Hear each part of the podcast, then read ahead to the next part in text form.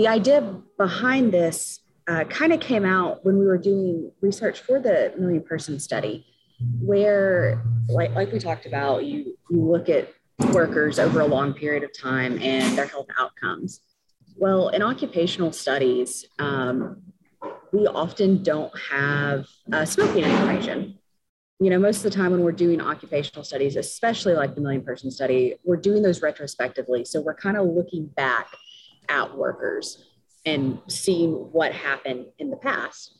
And a lot of times, smoking information is not collected, or it's not available digitally, or just you know the host of problems that come with doing data retrospectively. Um, but what is typically used as a surrogate for tobacco use is socioeconomic status. You're listening to Further Together, the ORAU podcast. Join Michael Holtz and his guests for conversations about all things ORAU. They'll talk about ORAU's storied history, our impact on an ever changing world, our innovative scientific and technical solutions for our customers, and our commitment to the communities where we do business. Welcome to Further Together, the ORAU podcast.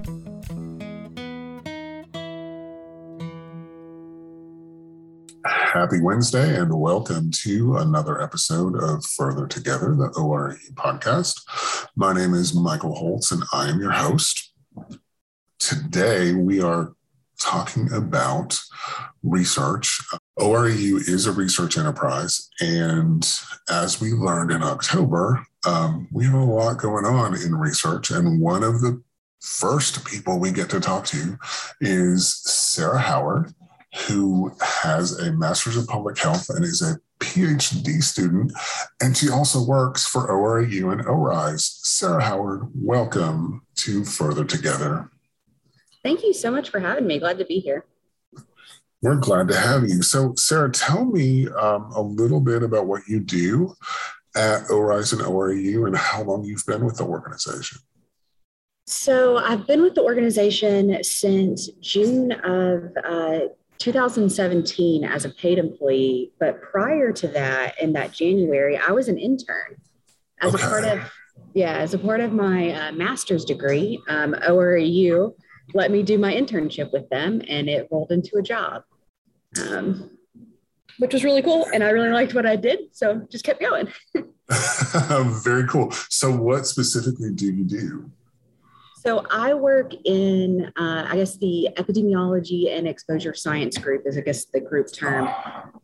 And most of what I do is epidemiology and data analysis. Uh, I work a lot on the million person study with Ashley Golden and Betsy Ellis, um, analyzing data where we're, we're trying to study a million US workers and veterans and their low dose radiation exposure to see if there, you know, what, what happens um, with disease outcomes and mortality. Um, but I also do some work with safety culture, doing their analyses. Um, I do I do a lot of different data analyses for different people, and kind of bounce okay. from project to project. Awesome. Um, and the million person study is really important. It's a longitudinal study that, as you mentioned, um, looks at low dose radiation in workers and, and other folks, but over a long period of time. So, how does that exposure impact health and health outcomes and disease states and all of those things? And you recently presented a paper um, on tobacco use and um, occupational radiation cohorts that won a prize so this is really exciting. You won a Scholar in Training Presentation Award at the Radiation Research Society's annual meeting um, for the paper you did. So first of all, congratulations on the award. I understand it's a very prestigious award to receive from this um, august and very important group. So congratulations. Thank yeah, thank you. Um, talk about the poster. It was so this was a poster presentation, but talk about the research that you did that sort of went that is behind this poster presentation. Okay.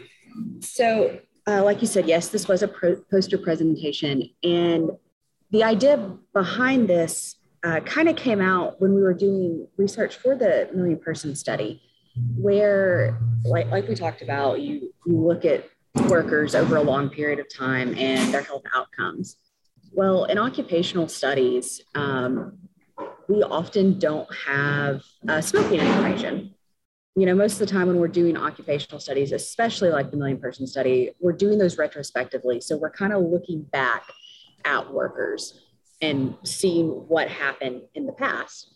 And a lot of times, smoking information is not collected, or it's not available digitally, or just you know the host of problems that come with doing data retrospectively.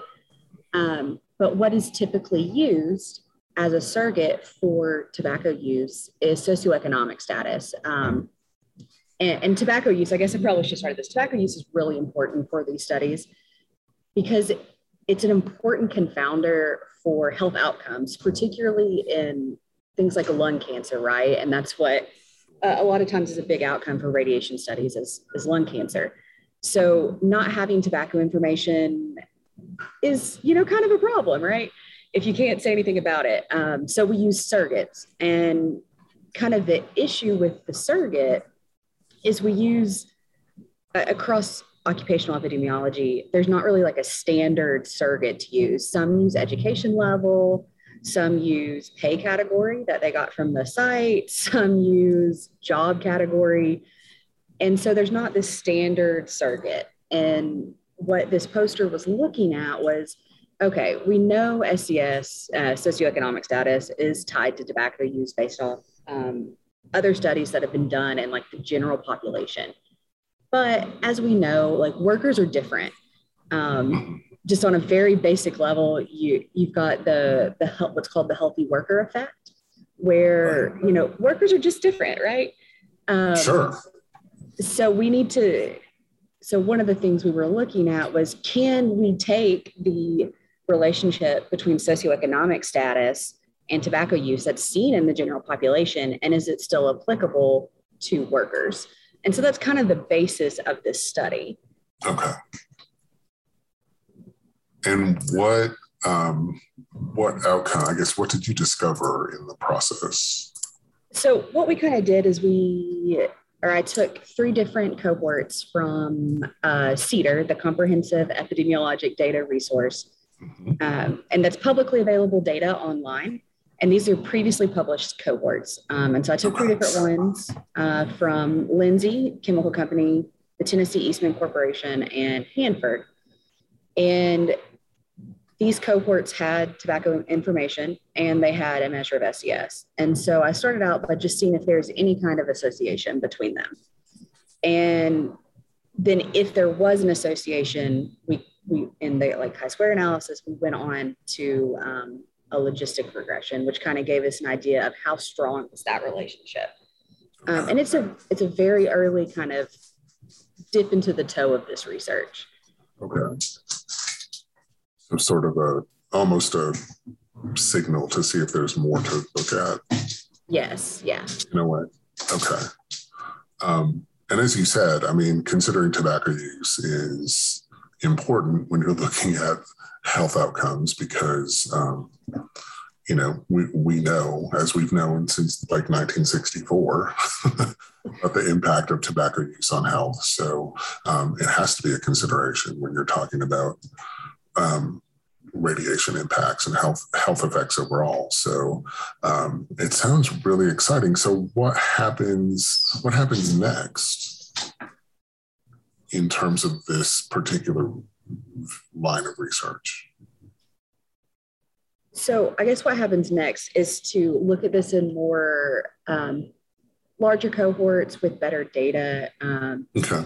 One of the one of the things that we were really missing from this study is we didn't have a ton of people. It looked like a total of 1,500 people from all three cohorts, okay. which is a a decent amount. Um, however, they were pretty much all males and uh, mainly all white.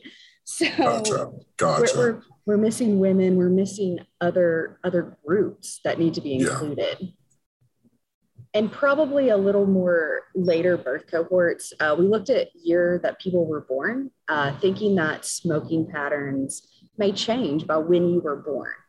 Uh, Okay. You know, if you're born after 19, you know, in the 1970s or later, you may be less likely to smoke because of, you know, the Surgeon General's warning and things that came out Right. Um, as opposed to early cohorts. And all three of these cohorts um, were pretty early. We, mo- we categorized their both birth cohorts as you know being before 1900 up into about 1934. So still pretty early. so pretty early, sure. Um, so later cohorts, um, women, other ethnicities would certainly certainly be help beneficial to your research. It sounds like, um, Yeah. but it, certainly an awesome starting point from from what it sounds like. Yes, yeah, it was a great place to start and just to see if we could see anything. Mhm. And and we did with education specifically in the Lindsay Chemical Company. Um, Okay. We found that there was an association, especially comparing uh, people with like a graduate degree compared to those with um, less than a high school education. There was a difference in um, their socioeconomic status that was tied um, Gotcha. to tobacco use. Okay.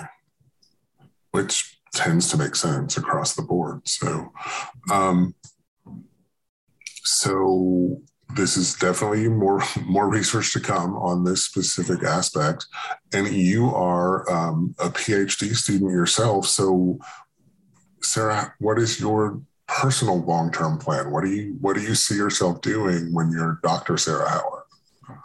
what I really want to do, I want to lead studies, be a PI, um, and, and do research. I love the occupational aspect. Um, I think those cohorts are really interesting and the exposures and going through, you know, so often the retrospective and you talk about the history and all of that that goes into occupational exposures. That is what I want to eventually do once I graduate. But my immediate plan is to uh, graduate. One step at a time, right? Um, well, it sounds like you found something you're very passionate about, which is always a good thing uh, in in occupational health studies and uh, working with. I know you're working with some great people with Ashley and and some of the other folks on that team. So um, it sounds sounds amazing. How did you sort of fall into i mean i know you have a master's of public health right so how did you get to the whole public health slash science epidemiology all of that because um, i've worked i've worked with epidemiologists at you know the health, local health department myself and they're just amazing people so i love to know how you got to i guess the decision point of epidemiology is what i want to do So I came pretty, I guess, late to epidemiology. This is not when I started as an undergraduate at uh, Tusculum College.